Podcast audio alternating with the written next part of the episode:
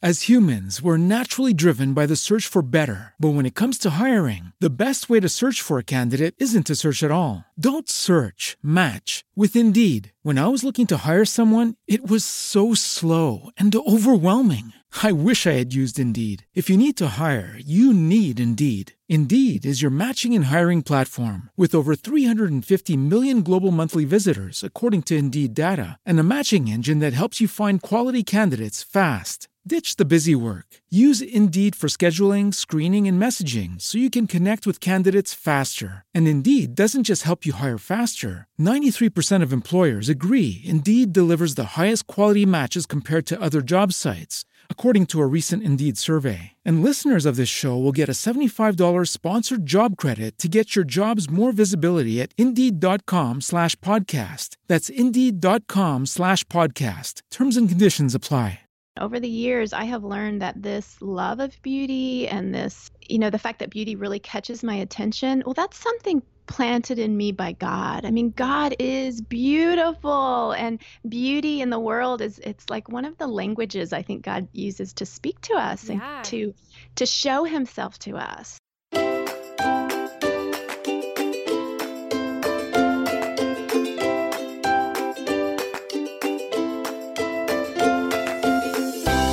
Welcome to Cultivating the Lovely. I'm your host, Mackenzie Koppa. You can find out more about the podcast at cultivatingthelovely.com, in our Yellow Brick Road membership community at patreon.com slash cultivatingthelovely, and in our Facebook group.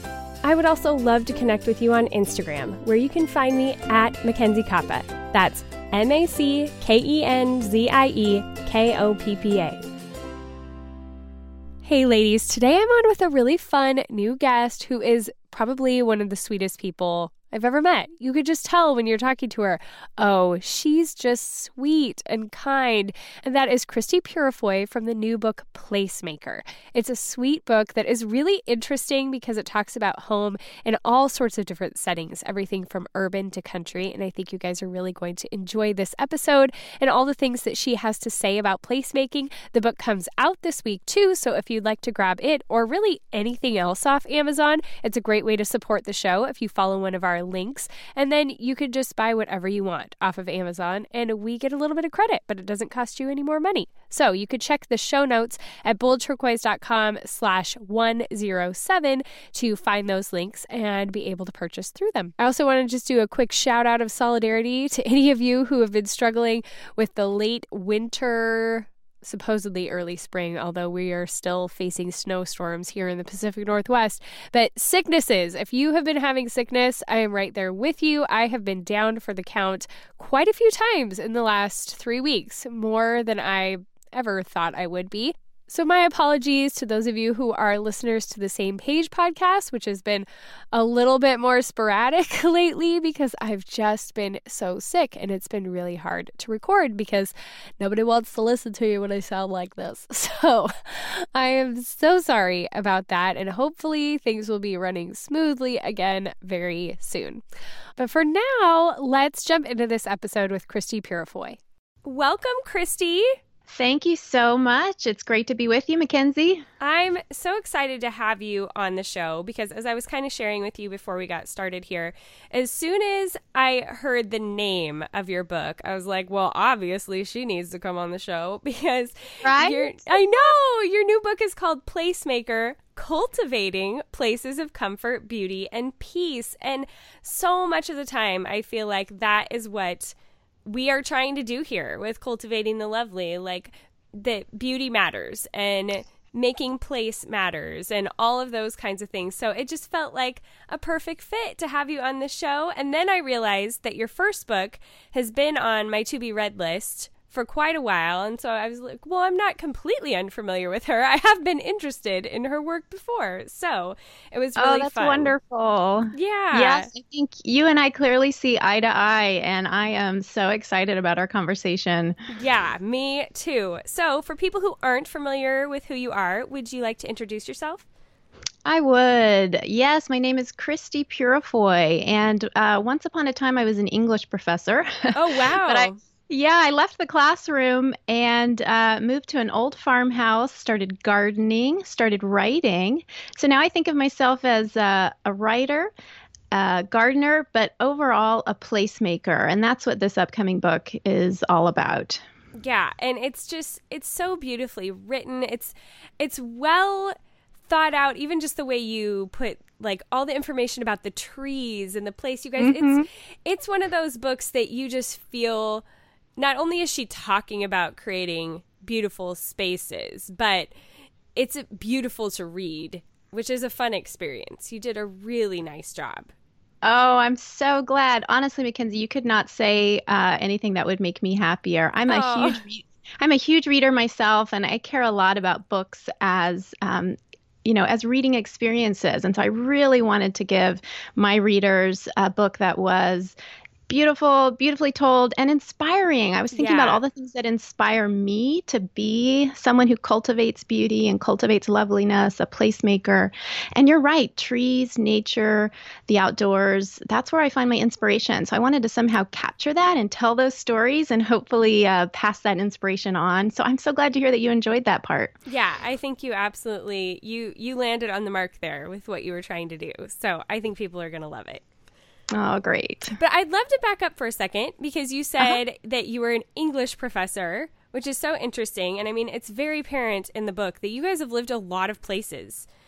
We we have, and just because I'm going to be talking probably a lot today about this old farmhouse where we live now, the stories I'm telling in this book are yes, they're about this old farmhouse, but they're also about all the different places that we've lived, all the places we've called home, from uh, dorm rooms in college to little apartments uh, to the city. I lived in Chicago for 10 years, so uh, I lived there when I was in graduate school and when I was first teaching, and we lived in a couple of um, city apartments. We did uh, urban gardening in a in a community garden in the neighborhood. And so, um, whatever kind of place you're in, and whether you think you're there forever or you know you're only there for three months, uh, I think there's something for you in this book. So yeah, I've lived yeah. in all these places, and I've loved all these places. Uh, honestly, you know. I'm at home here uh, in this farmhouse called Maplehurst, but I still miss Chicago. It was a wonderful experience living there for 10 years. Yeah, it was so interesting for me, as someone who lived in the country for quite a while and then moved uh-huh. into the heart of our city, which is not like Chicago. I mean, it's nowhere near Chicago, but it still was such a, a change of experience and and the the fact that you do talk about how it's like worthwhile to to be a placemaker even if you're there for only a short period of time that just so spoke to what we've been going through for the past, you know, year and mm-hmm. a half. And mm-hmm. I personally, because I've experienced kind of both ends of the spectrum, not quite as much as you have, but it was so interesting to me to read, especially about your city dwelling and what that was like, and how you talk about like the community aspect of it and kind of being a bee in a hive do you want to just talk about the city for a minute? Because yeah, it so yeah, it, it was. It was like a being a bee in a in a hive or a tree in a forest. It's yeah. really where I learned I learned how to be a neighbor. I learned how to depend on other people. I think in my experience before that, living in more suburban contexts, um, you you tend to be a little bit more self you know, yeah. independent, self reliant. Yeah. You kind of take care of yourself. And in a city where you are living, you know, elbow to elbow and you're taking care of shared spaces, you you need one another in ways that, um, at least in my experience, I hadn't in other places. And that was such. It was a hard. It, that was a hard experience. I'm not saying it yeah. was easy, but it was also beautiful. It was something I missed deeply when we left the city. I missed that kind of constant interaction and that yeah. interdependence. And I missed being able to just walk down the stairs and sit out on my front stoop with my kids when I was feeling lonely. And sometimes I would sit out there and just hope that maybe a friend would walk by. And yeah. sometimes a friend would walk by and we could just chat or or one of my neighbors would come by and we could talk or I could wander down to the playground and, you know, find another local family. And uh, you know, that's something that really, at least I've only ever experienced in the city. So, yeah, yeah as I'm writing about these different places, I'm thinking about um, how much God loves places, and I, and I, I'm trying to figure out like how to see places through His eyes. And you know that God is He looks at us through eyes of love. He looks at the places where we live through eyes of love and so i really wanted to write about the city honestly well and this old farmhouse honestly but also yeah. through eyes of love because i think that changes how we we live in a place if we've learned to to love a place even you know despite its flaws right we love yeah. people in our lives even even though they're flawed and i think sure. the same is true for places oh i agree and i think i just i guess i think the part about the city is incredibly interesting because we hear so much today about how we're lacking in community and we're lacking in that kind of tribal mentality yeah. that was yeah. there for, you know, thousands of years where people were really together and took care of each other and saw each other and people had help just because they were in closer proximity to each other. And we live in this internet age where we're all kind of disjointed but we for and and I think a lot of times we kind of look down on city living like oh that's not a like a good place to be for very long. Mm-hmm. Like you need mm-hmm. your suburban life or you need your your plot of land. And not that there's anything wrong with those places, just like what you're saying. But I think there's something there are advantages to the city that I think especially us as moms and families don't really look at much anymore. Like, oh wow, that kind of is that thing that still exists today that brings people closer together and just kind of gives you more of a pulse of what's happening in other people's lives that when we oh, live exactly. suburbanly it doesn't that doesn't happen yeah, exactly. And I think, you know, as hard as it has been in some ways for me to move around and to leave, to, to say goodbye to places that I loved, to say goodbye to people I loved and sure. communities I loved, what I have taken with me are these these lessons and these experiences and this knowledge of what it can be like. Mm-hmm. And because I know what it can be like, I think in these other places, um, like the community where I live now around this old farmhouse, I I work towards something, I fight for something, I envisioned something that I'm not sure I would have been able to see if I hadn't had, you know, the experience of, of living in, in Chicago or, yeah. um, or, or living in Florida and kind of losing that tight knit community that we have. Sometimes it's the loss, yeah. ironically, and hard, you know, it's a hard thing, but sometimes it's the loss that teaches us uh, what really matters and what's important and is can be very clarifying. Yeah, absolutely. I think that's a really good point. So, how many places exactly is it? Because it's not like you just moved around, you know, Illinois.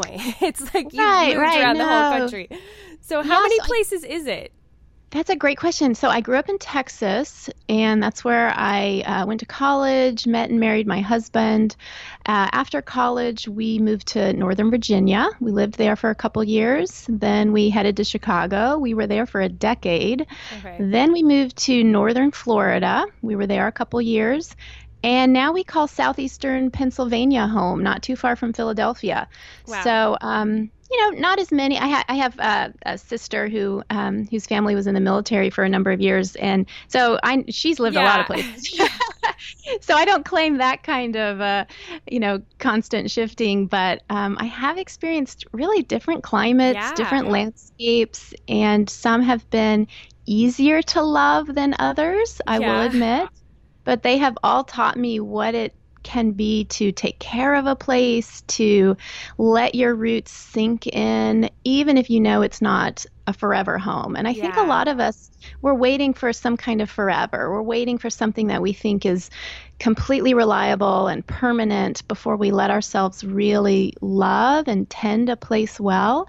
And I hope, um, if nothing else, I hope people reading this book will say, you know what, I'm moving in six months, but I'm still going to plant flowers in my front bed, or yeah. I'm still going to I'm still going to paint this wall. And, you know, it might feel wasteful. It might feel so extravagant. But I think it's, you know, when you talk about cultivating loveliness, it, it often looks like a waste, but it's a kind yeah. of love. Love is never wasted. yeah, absolutely. Uh, that was actually one of the notes that I had about your book is that I like that you emphasize that it's still worthwhile, even if yes. it doesn't last. And, yes. And that you really point out also that beauty is a holy and worthy p- pursuit. Like yes. God is a creator and he created us that way. And so for us to think that, oh, it's just superfluous or, you know, that it's not it's not something he would honor or consider even almost worshipful that that we need to kind of change our thinking about that how think, yeah. how did you come to that place you know, slowly. Yeah.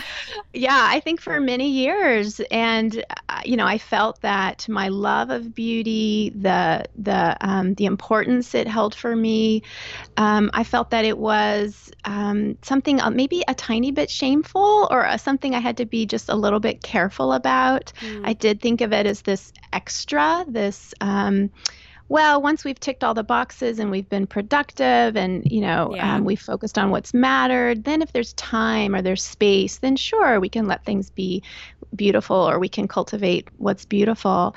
But goodness, I'm in my 40s now, and over the years, I have learned that this love of beauty and this, you know, the fact that beauty really catches my attention, well, that's something planted in me by God. I mean, God is beautiful and beauty in the world is it's like one of the languages I think God uses to speak to us yeah. and to to show himself to us. Oh, I just think how you know how sad for him to be like splashing the sky with these gorgeous sunsets and then to have his people say like, "Well, that's nice, but you know, there are other things that matter more. Yeah. I don't know. Maybe there's not. Maybe, you know, maybe the sunset I, I saw this gorgeous sunset this morning, so it's on my mind. But you know, maybe that's one of the most maybe that's the most important thing about today was just this morning sunset. And and what would it be to think like that's enough because I had that moment of of of seeing God in that sunset and of thanking him and yeah. So, but yeah, it, it has definitely been a process because it's not something I think that our culture, even maybe especially our our um, our church cultures, necessarily um,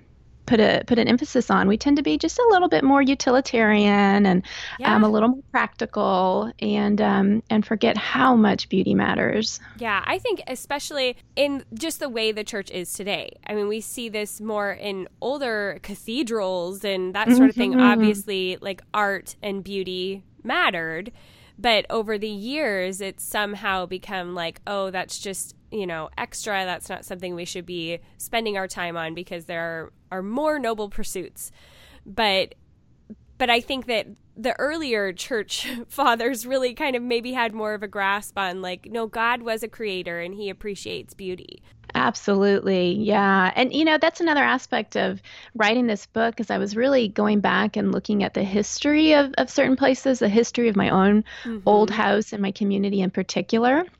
And I think when we pay attention to the past and what fa- how faithful people have tended places in the past, mm-hmm. then that can be, uh, you know, because beauty endures, beauty lasts. It beauty inspires people to preserve it and take yeah. care of it, and um, uh, you know, and that's a legacy I think we can receive from uh, placemakers who've gone before. And it was a lot of fun to write stories of, of placemakers who've shaped the places that, that I have called home, placemakers who shaped the city or shaped the parks or yeah. um, built this, this red brick house where I live now. Well, I loved even the things that you said about your dad. I think so much yeah. of the time we think of it as a female pursuit, but you really pointed out the way that your dad had been a placemaker. I think it was your dad, if I'm remembering right. Yeah, that's right. Yeah. And I loved um I just want to read this quote from your book. I mean, it's just right in the beginning, but you talk about what placemaking is. And you say it's deliberately sending your roots deep into a place like a tree. It means allowing yourself to be nourished by a place even as you shape it for the better. It is a creative work for men and women. It is possible whether you're employed outside your home or within it. Unlike hospitality, it is sometimes solitary and sometimes communal. It is work for introverts like yourself and extroverts like your husband. I just thought all of that was so interesting because it breaks down that you don't have to be, you know, a stay at home homemaking mom to be a placemaker. Like there's mm-hmm. placemaking in all of us. Ladies, this week, ButcherBox is back sponsoring the podcast. And we always really love when ButcherBox is sponsoring the podcast in my house. Because when that box shows up at our doorstep, not only is it incredibly convenient because I don't have to go to the neighborhood butcher or the grocery store to get our meat, but I have it delivered straight to our door. And it's full of high quality, healthy protein. 100% grass fed and finished, free range organic chicken, heritage breed pork, and their steaks are amazing. Oh my goodness, we just had a couple of their ribeyes over the weekend and they were so flavorful and juicy. Oh, they were just so good. They've got an amazing selection. It's easy to order either one of their curated boxes or customize a box of your own. And you don't have to worry about antibiotics or hormones or poorly fed animals or any of that kind of thing. You're just getting high quality meat from humanely raised open pasture animals that are never fed any of the junk. This month, ButcherBox is offering finely ground beef that's clean and delicious and is taken from the most flavorful sections of the animal. The beef consists of trimmings from the sirloin and chuck, which makes it so versatile. It cooks fast, so it's perfect for quick weeknight dinners. Right now, new members will get two pounds of this delicious ground beef for free in every box for the life of your subscription. This was ButcherBox's most popular offer last year, and they're bringing it back for a limited time only. And for listeners of my show, you can get $20 off your first box and that two pounds of free ground beef in every box for the life of your subscription if you just go to butcherbox.com slash lovely or enter the promo code lovely. Again, that's $20 off your first box and two pounds of free ground beef in every box for the life of your subscription by just going to butcherbox.com slash lovely or entering the promo code lovely at checkout. And you know, it was a surprise to me, um, actually, as I sat down to write and to try to tr- kind of literally trace back to the roots of of my own um, uh, fascination and, and, interest in placemaking to realize that it did begin with my dad. Yeah. Uh, you know, he was he was a gardener and he was uh, he is someone who loves beauty, and um, th- that was a legacy I received from him. And it it surprised me, but I don't think it should have because I'm also married to someone who has been my partner in caring for these places, caring for these homes. Um, he tends to do more the heavy lifting than I do yeah. and the power tools, but that's that's all right. yeah. Um, yeah, and you know that that's that, I think that's also something I really hope for this book is that um, and, and, you know and it's one reason why originally I came up with the term placemaker is because some people might think well aren't you just talking about homemaking mm. and and I am in a way. I think homemaking is is is a part of it, and we can certainly use that term. But I think we'll also recognize that homemaking has um, tended to be gendered, like we think mm-hmm. of that mm-hmm. as something that women do. Yeah and and maybe also it makes it just a little bit smaller in the sense that we think about what happens within the four walls of the home. And i'm also yeah. talking about well i'm not just talking about the garden but i'm talking about community gardens. I'm talking about city neighborhoods. I'm talking about shared spaces. And so that's a little bit bigger or different from just homemaking um, yeah. in the way that we tend to think of it. So yeah i needed a bigger word but one that might immediately um, communicate this thing I'm talking about. And placemaking, I, yeah, I think it's yeah. I think it does a trick. I think it absolutely does, and I completely agree with what you're saying. One of the tenets we actually are working on this year in the Cultivating Lovely Patreon community is investing in atmosphere, and I just did a mm-hmm. deep dive on it with them, and because some people were saying like, "What is it you're talking about?" and I kind of said exactly what you just said. Like, it's not just about your home or within these four walls that we're doing this. I'm talking about whatever whatever places that you inhabit, whatever spaces you're in that you make those spaces have an atmosphere that makes you feel welcome and you know you bring in the attitude that you would want into that atmosphere and yeah. whether it's in your car or in your house or your yard or you know wherever that we think of it in bigger ways than or I said even like if you have a job if it's at your your desk at your work you know like we can have spaces that that we you know put some purpose into Yes. Oh, I think atmosphere is such a great word for that. And I think may, I'm going to use that again. but I, I, think maybe that's one thing I was trying to capture when I talk about, you know, creating or cultivating places of peace. You know, yeah. peace is something yes. we we sense, we feel, but it can be hard to define, hard to put our finger on. Mm-hmm. And um, but I think atmosphere is another way of getting out. Like, what are what does it feel like when you're in a place where you know, hey, the peace of God is here in this place, yeah. and and what can we do practically? Um, and imaginatively to welcome God's peace in, in, in our places. And oh, I think you're absolutely right to think about that might be my my desk in a cubicle. Like that's yeah. a that's a place. And that could even be a sacred place, honestly. I mean, yeah. light a candle, pull out your Bible yes. for a few minutes and, and you're in a sacred place. So absolutely. give it the the attention that um, even our, our cathedral spaces uh, deserve and, yeah. and think of it that way. Yeah, absolutely. And it, it's worth it because it's a place that that you are and and just like you say about, you know, it, even if it's just three months, like, well, why waste those three months on not Yeah. having that peace in that place? Yeah. Yeah, absolutely. Yeah, it's imperfect. It's a process. Yeah. I'm even thinking right now, I don't know if you can hear this coming through on my mic, but we are uh, reconstructing our driveway and it's Oh, wow. happening today. And there are heavy trucks out there dumping gravel. And I'm in my little third floor office and I can feel the house Oh. shaking. the windows are actually buzzing and rattling. Oh, Oh, my goodness. goodness. It's uh try not to be distracted by it, but hopefully it's not it's not coming through on the sound, but it is actually reminding me that this is complicated. This isn't Yeah. easy work I'm talking about. You know, it involves our, our whole selves, it involves our whole hearts. Um, it's a spiritual endeavor. And so, of course, it will be.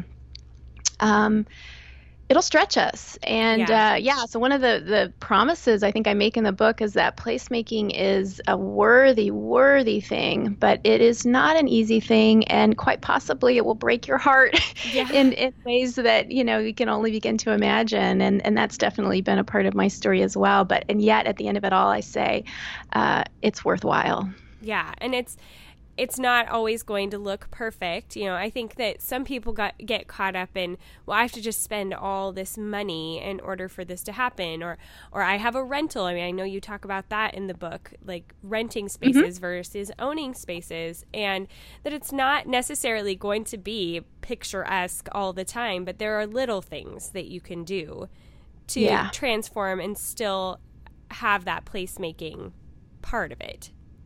Exactly. You know and it's it's as little as lighting a candle. It's also as little as just noticing sometimes what's all, already there. And that's why i write so much in the book about trees and nature and what's really going on outside our windows in the forest and in the parks and in our yards and gardens because um, i think you know, one thing that's important to this placemaking is just having eyes to see, having eyes that are open, eyes that notice the tree outside our window, and and eyes, you know, minds and hearts that are curious. You know, want to know, hey, what is the name of that tree, and and and what kind of fruit is that that it's putting out in September, or you know, things like that. And so I hope, um, yeah, I hope this book and my stories, and especially the writing about trees. Um, feeds that curiosity. I, you know, we live in different places. There's different trees outside our windows, but there is something special about the place where you live. And maybe, maybe it's not inside your four walls. Maybe it's right outside of them. Maybe it's something that you you didn't plant, you don't tend, but it's just a gift given. Um, but you know, we need to open our eyes and, and see what's there sometimes. So, like you were talking about just a few minutes ago, about you really learn the history of the places that you were at. Do you think that even that discovery and that, you know, time spent learning about the places, do you think that has also been an aspect of placemaking for you that makes you feel more grounded in them? Oh, absolutely. Because I think a place is not just about what's happening today, right? I mm-hmm. mean, places have been shaped by time and history and the people who've gone before. And to ignore that or not see that um, is to miss most of what makes a place a place, Yeah, right? I mean, yeah. you know, we can think about special places that, you know, places that are special to us. And often what's special about them are the things that happen there or the things we experience there. And and so I think another way of loving a place and tending a place is paying attention to the history of that place and the the stories that have um, their roots in that place, and then telling those stories. That's one way I think that we help others to to love places to pass on the stories. So that was really fun to do as I wrote this book was to think about the stories that live in certain places Yeah. and pass and pass them on. Yeah. Oh, I bet. So, did you find like actual information about your old farmhouse? I did, and I, I even found some some pictures. Um, someone had posted on Ancestry.com Oh, of wow. the the farmer and his family who built this house. I have even visited. They they're um, uh, Pennsylvania Quakers, and they are buried in the the Friends Meeting House, the Quaker Meeting House, just five minutes away. And so I went and visited their graves, and I've got their pictures now hanging on the wall. oh, fun. yeah, yeah. So that was so much fun to to learn about.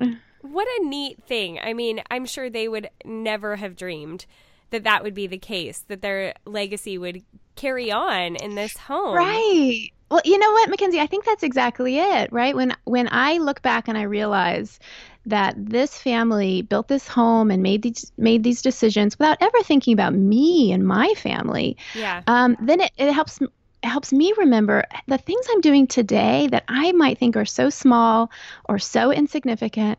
I don't even know um, how deep the roots will go. I don't even know how many people might be affected Yeah. by the care I'm taking over this home or this place or this garden or or this neighborhood school or whatever it is, right? Mhm. That you know whatever place that we're taking care of. And so um, it, it it was like I needed that proof that it that this matters because what the Hughes family, Mark Hughes, who built this house that where you know where I live now, what he did matters.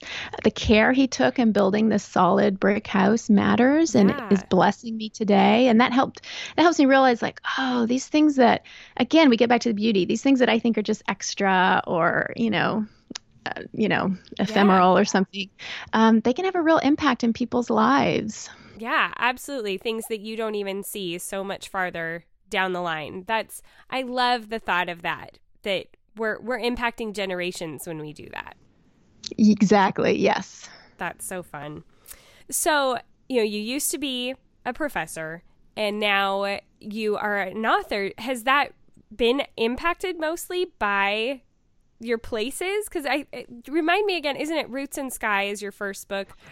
That's right. And that book is about our, our first year in this old farmhouse, the first four seasons we spent in this farmhouse, Maplehurst. Yes. I was thinking it had to do with place as well.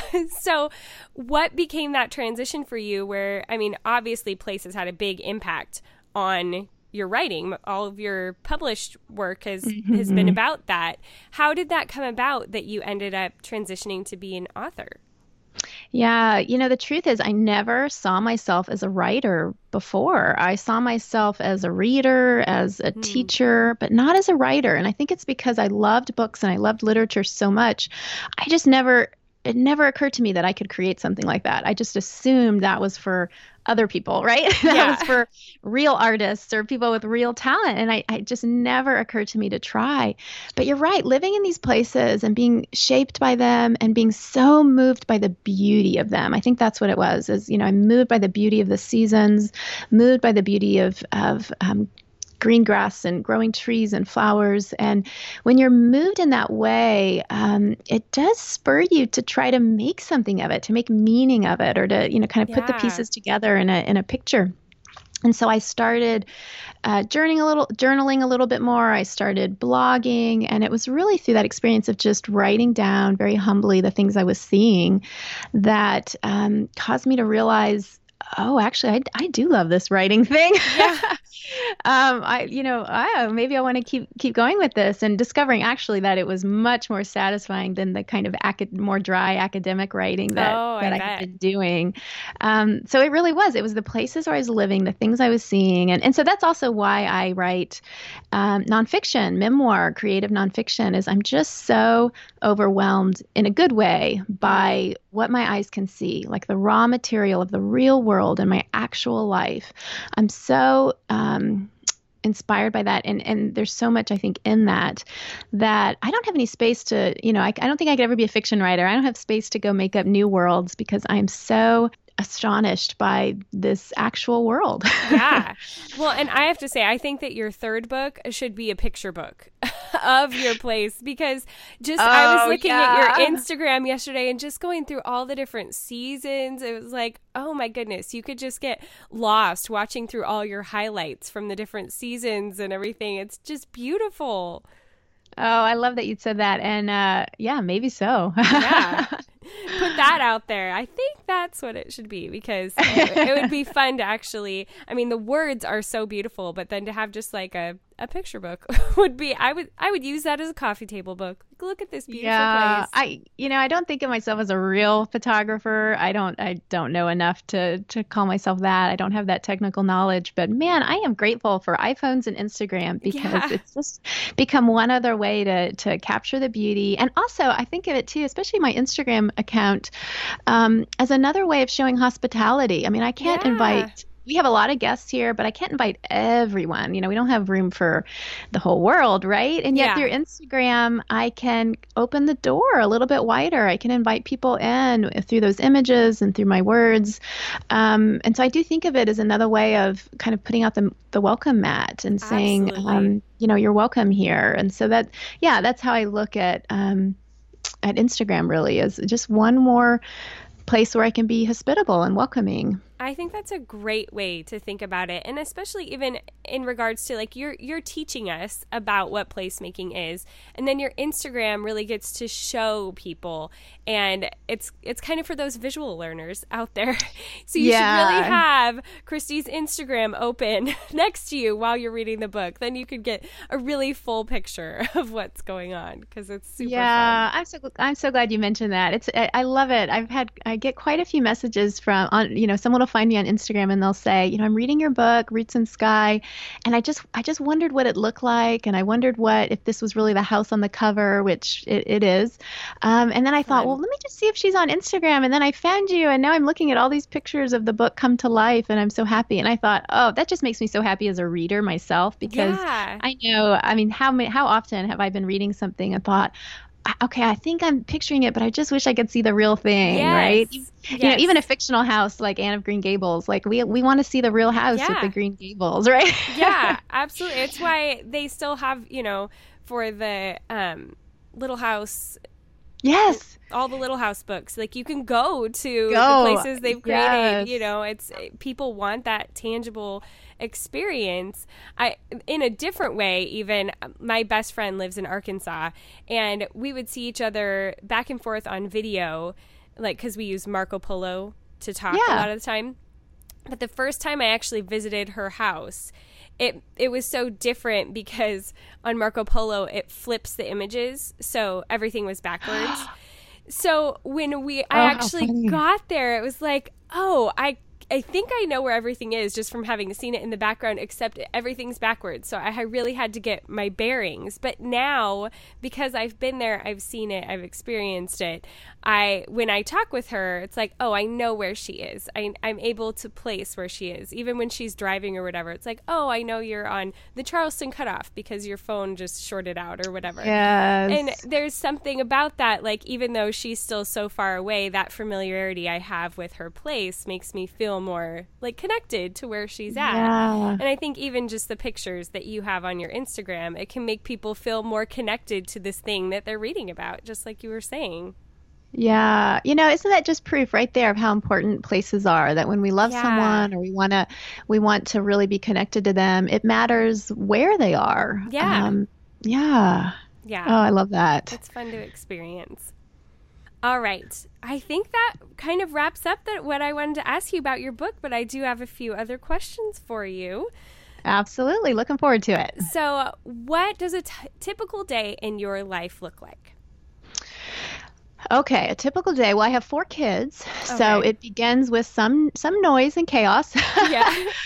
of breakfast and getting everyone off to school. If we're talking about a, a school day, and then I I'm a morning person, and I as soon as the house quiets down again, I get my second cup of coffee, and I try to sit and have some just some quiet time, a little bit of reading time, prayer time, and and just um, soak in the quiet for a few minutes. And then I'll get to work. I'll do you know some writing and computer work. But I try. My I- ideal day is just half a day of that kind of sit down work, and then after lunch to get outside. And I'm a big gardener.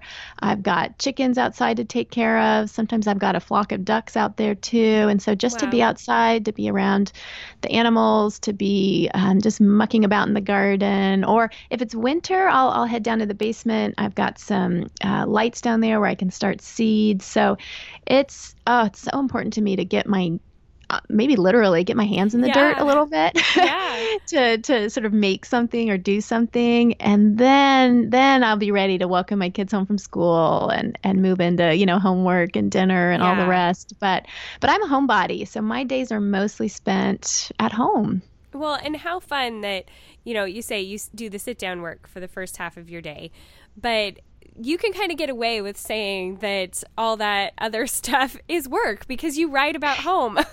yeah that's true Yeah. that's true totally, totally counts.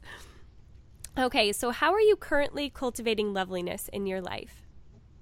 Okay, well, as we are talking, it's uh, it's cold, it's wintry, so Yeah. I'm not I'm not doing the outside gardening. But you know what I'm doing? I think of this as my my dreaming season. So I am reading seed catalogs. I'm making notes about uh, flowers I want to start this spring.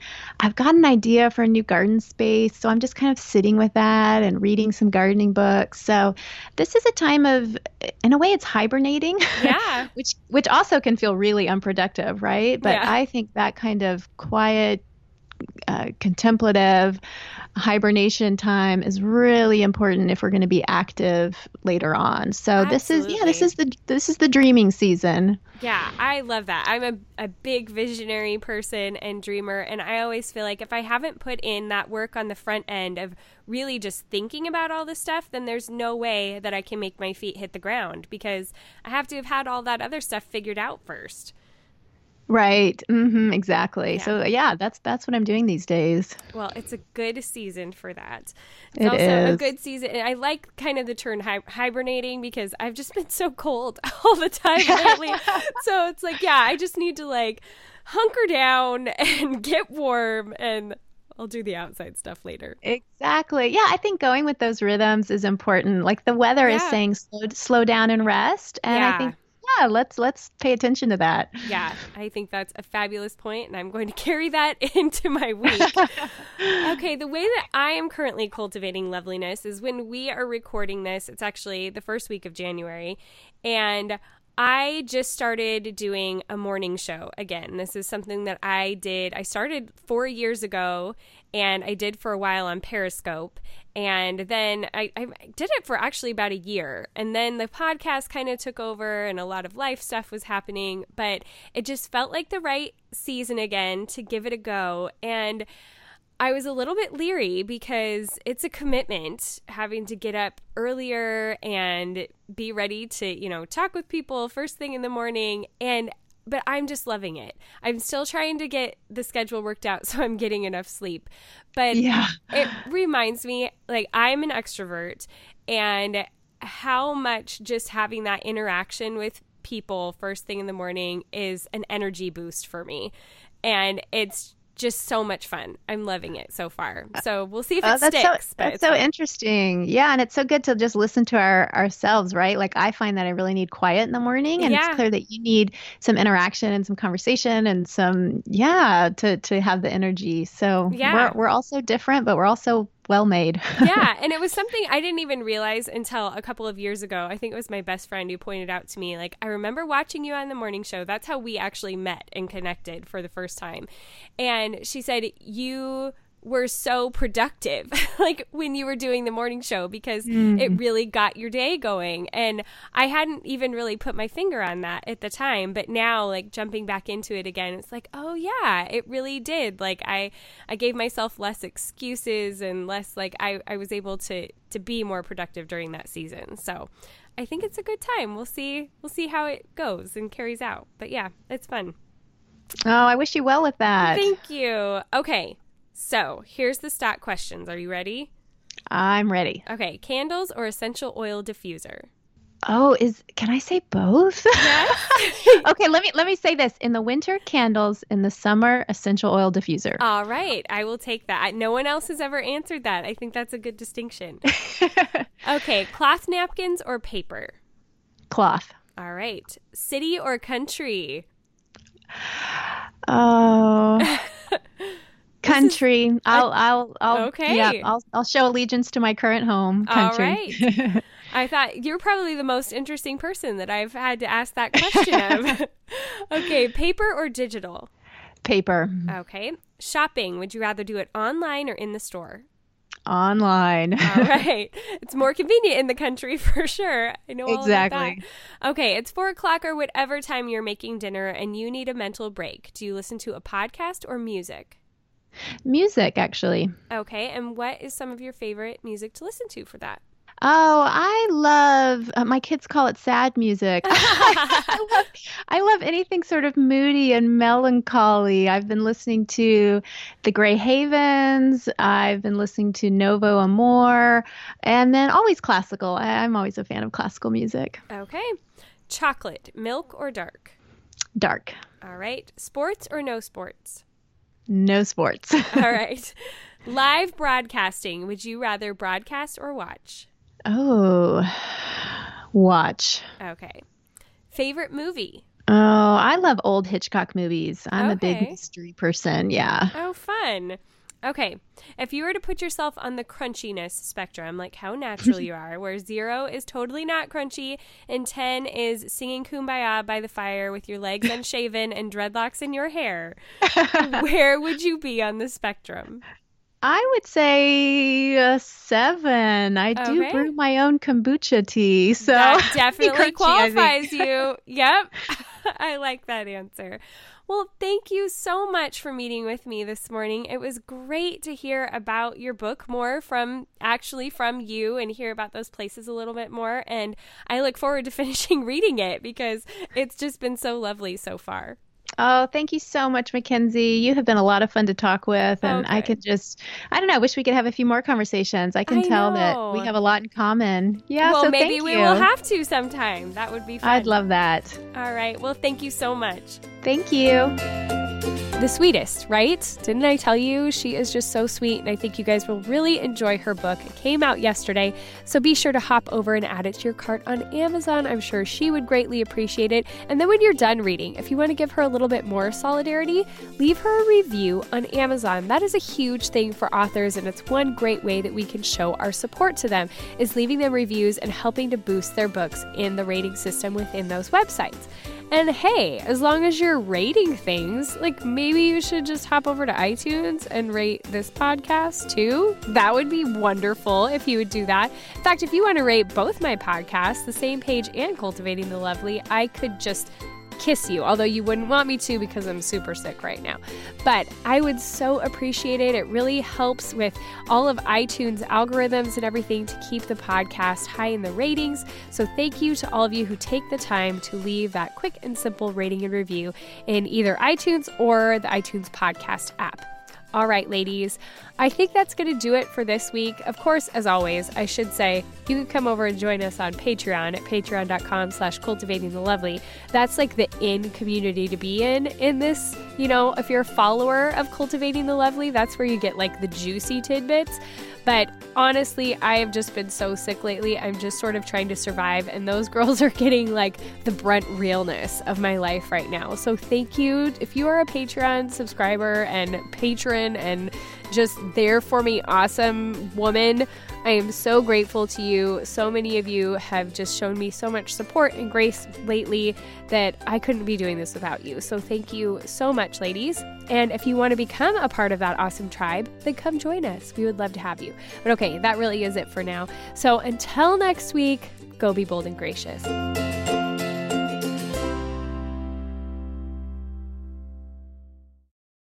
As humans, we're naturally driven by the search for better. But when it comes to hiring, the best way to search for a candidate isn't to search at all. Don't search, match with Indeed. When I was looking to hire someone, it was so slow and overwhelming.